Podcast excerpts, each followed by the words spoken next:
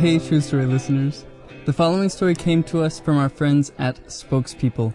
Spokespeople is a storytelling community in the Bay Area, and if you can't get enough live storytelling in your life, check them out at spokespeople.org. That's spokesppl.org. Also, a word of warning this story, like many of our stories, does contain some sexually explicit material. Okay, here's the story. So, I'm here today to talk to you guys about the masturbatory minority of uh, bed humpers. Are there any bed humpers in the house? Whoop, whoop, whoop. That's right. Wow, I am surprised actually. I thought at least like 7%. Oh, that's a great point. So, anyways, I want to tell you guys about me and what's your name? Ben. Ben, and, uh, or, and the origin of Ben and I's uh, tendencies. Let's get to it. 12 years old. Sam Fisher was like my doppelganger at the time. His name was also Sam. We went everywhere. He was like the cooler, hotter one. I was like other Sam. And, uh, and so and we were in sixth grade together, and he loved masturbating. And he talked about it all the time and all the ways he'd masturbate. And, he, and I was like, yeah, yeah, so I mean, that's like what we do, right? And that's like what you say when you're trying to pretend like you know what's going on.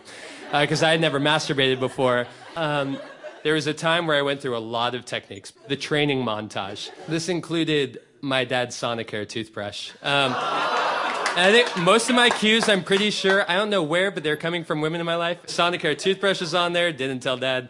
Um, he already hated when I just used it for my teeth. And, um, and then uh, the shower head, right? I'd heard about shower head or jet. Um, but like the, the shower head, this is before like Google could tell me what's up. Um, the shower head did not come off at our place, and also it's pretty low pressure. So I was standing on a chair trying to get closer. That didn't work. And then uh, I had a sock, and I was in the I was in the basement and, you know, I tried some sock stuff and then I felt something building and I was like, oh, oh urinated everywhere. Like all over the bathtub. And there are no locks on my downstairs bathroom. And there are two entrances. One goes to my room, aka like the escape, and the other is where my grandma comes in to do the laundry. So my grandma, I can hear her as I'm peeing everywhere, like coming down. And so I just like run away. And I remember my grandma yelling, Jan, I think the toilet's flushing into the bathtub again. it's November or early December, and the winter concert is coming up. And none of us have any musical talent. So they really reduce the instruments down to these things called Boomwhackers. These tubes of different lengths so that when you hit them sequentially, you can like barely make out jingle bells. And so, and then during Boomwhacker night, of course, all the boys are like, Boomwhacker, Boomwhacker. And it felt like that part of a movie where you see those like fading faces, like, Why aren't you masturbating, Sam? Do it, Boomwhack. And so that night is the night it's going to happen. And so I am wearing excessively tight khakis for this performance. And I am laying in my bed and I am thinking about Emily Hamilton's lip gloss.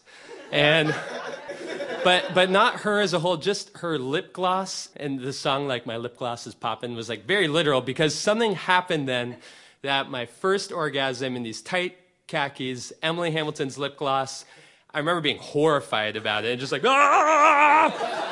but it worked and and I knew I wanted more of it and um, I don't know if you guys have really messed around with um, with semen a lot, but it it has the amazing manufacturing strength of epoxy glue when it enters fabrics.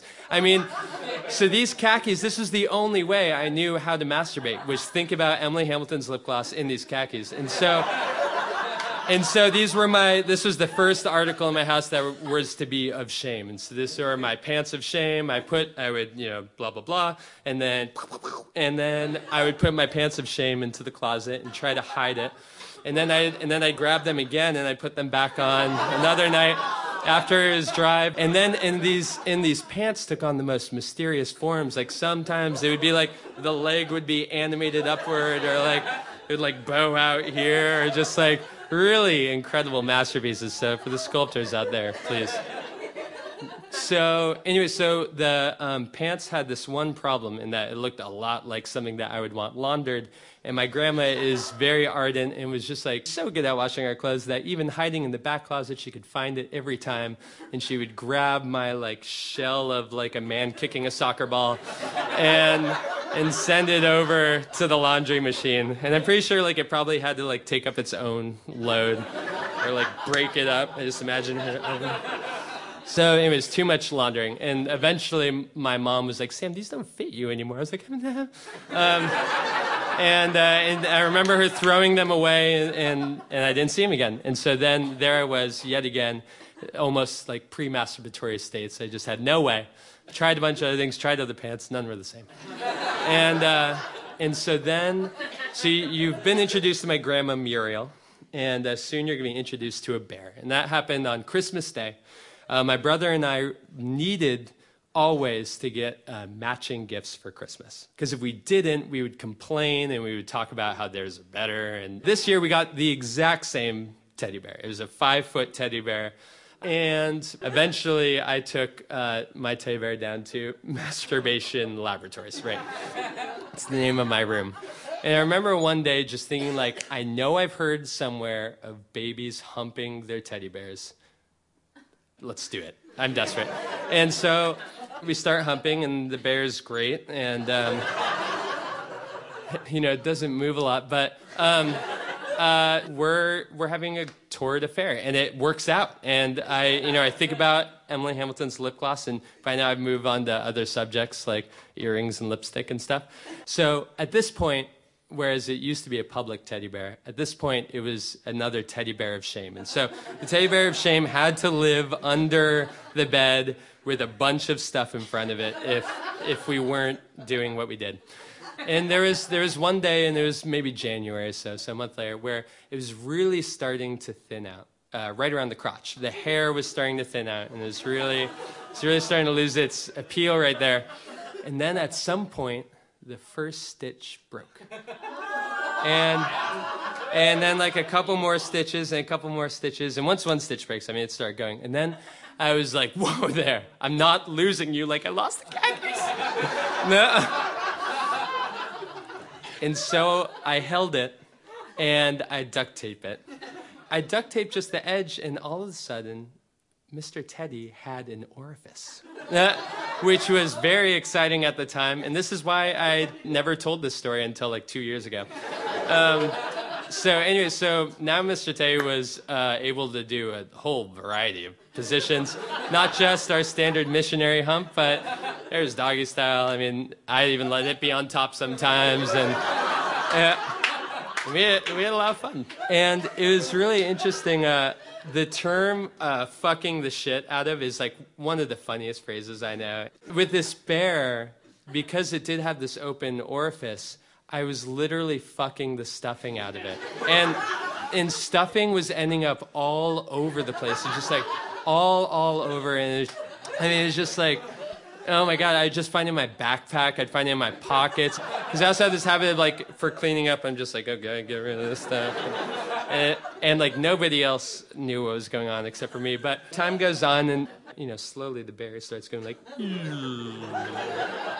and soon it's just like this flap of fabric, and I, and I know like what to do, and and you know there's stuffing everywhere still, and like um, so my grandma has been noticing stuffing everywhere. And she occasionally mentions to me, "Hey Sam, like, do you need more stuffing for your teddy bear? Or, like, where is your teddy bear?"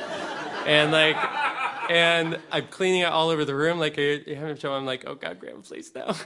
like, now I'm really okay. And she's like, all right, well, you sure? I mean, like, I'm happy to go over to Jo-Ann's Fabrics. And I'm like, please no, Grandma. And uh, one day I realized, like, her questions are just getting too severe, and I need to do something about it because she's going to do something about it. And so after school, walk to Jo-Ann's Fabrics, walk home, I have two big bags of stuffing. I am going to fix the problem and bring Mr. Teddy back to full health, just like the old days. And there, there on, uh, there on my bed is the teddy bear, Mr. Teddy, fully stuffed, sewn up. And that was the end of our torrid affair. and so normally I would end the story right there, but you know what? I said, I've been wondering for a long time, and I always think about how much do parents really know what's going on? Like, is this just like a huge farce that we hide from them? So here we go.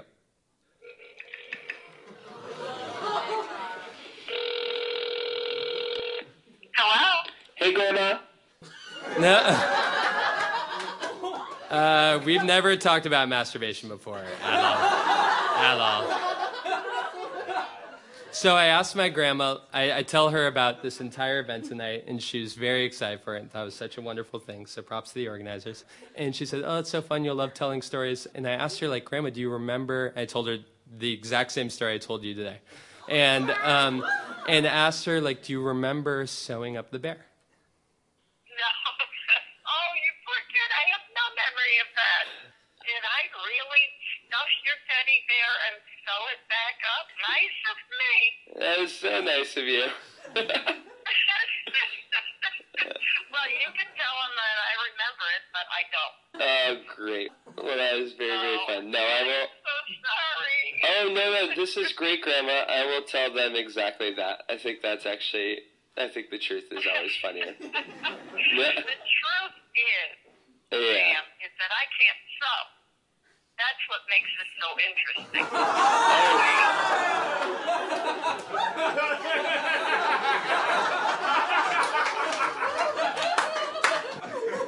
All right, here we go. Interesting. Who do you think? Do you think it was Mom? That's a bet. Because she can sew. All right, so we have a new culprit. Next up on the phone, my mother, um, who at this point I asked her, I was like, "Do you remember? Did Grandma sew this bear that I had been, you know, having sex with?" Here we go. And that- No, that was me. That was you.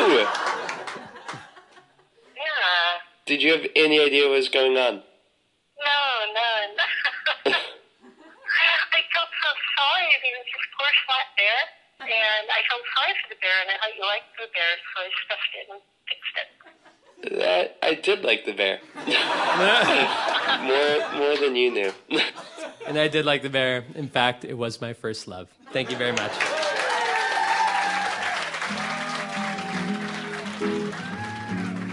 You've been listening to True Story. Our theme music is from Daniel Steinbach's album, The Blade. To comment on this podcast, or to listen to any of our previous stories, you can find us in iTunes or at truestorytime.org. Everyone, I hardly know you, but when something comes and grabs a hold, take the hands that open up. A life that's led is something. I've been alone, I've been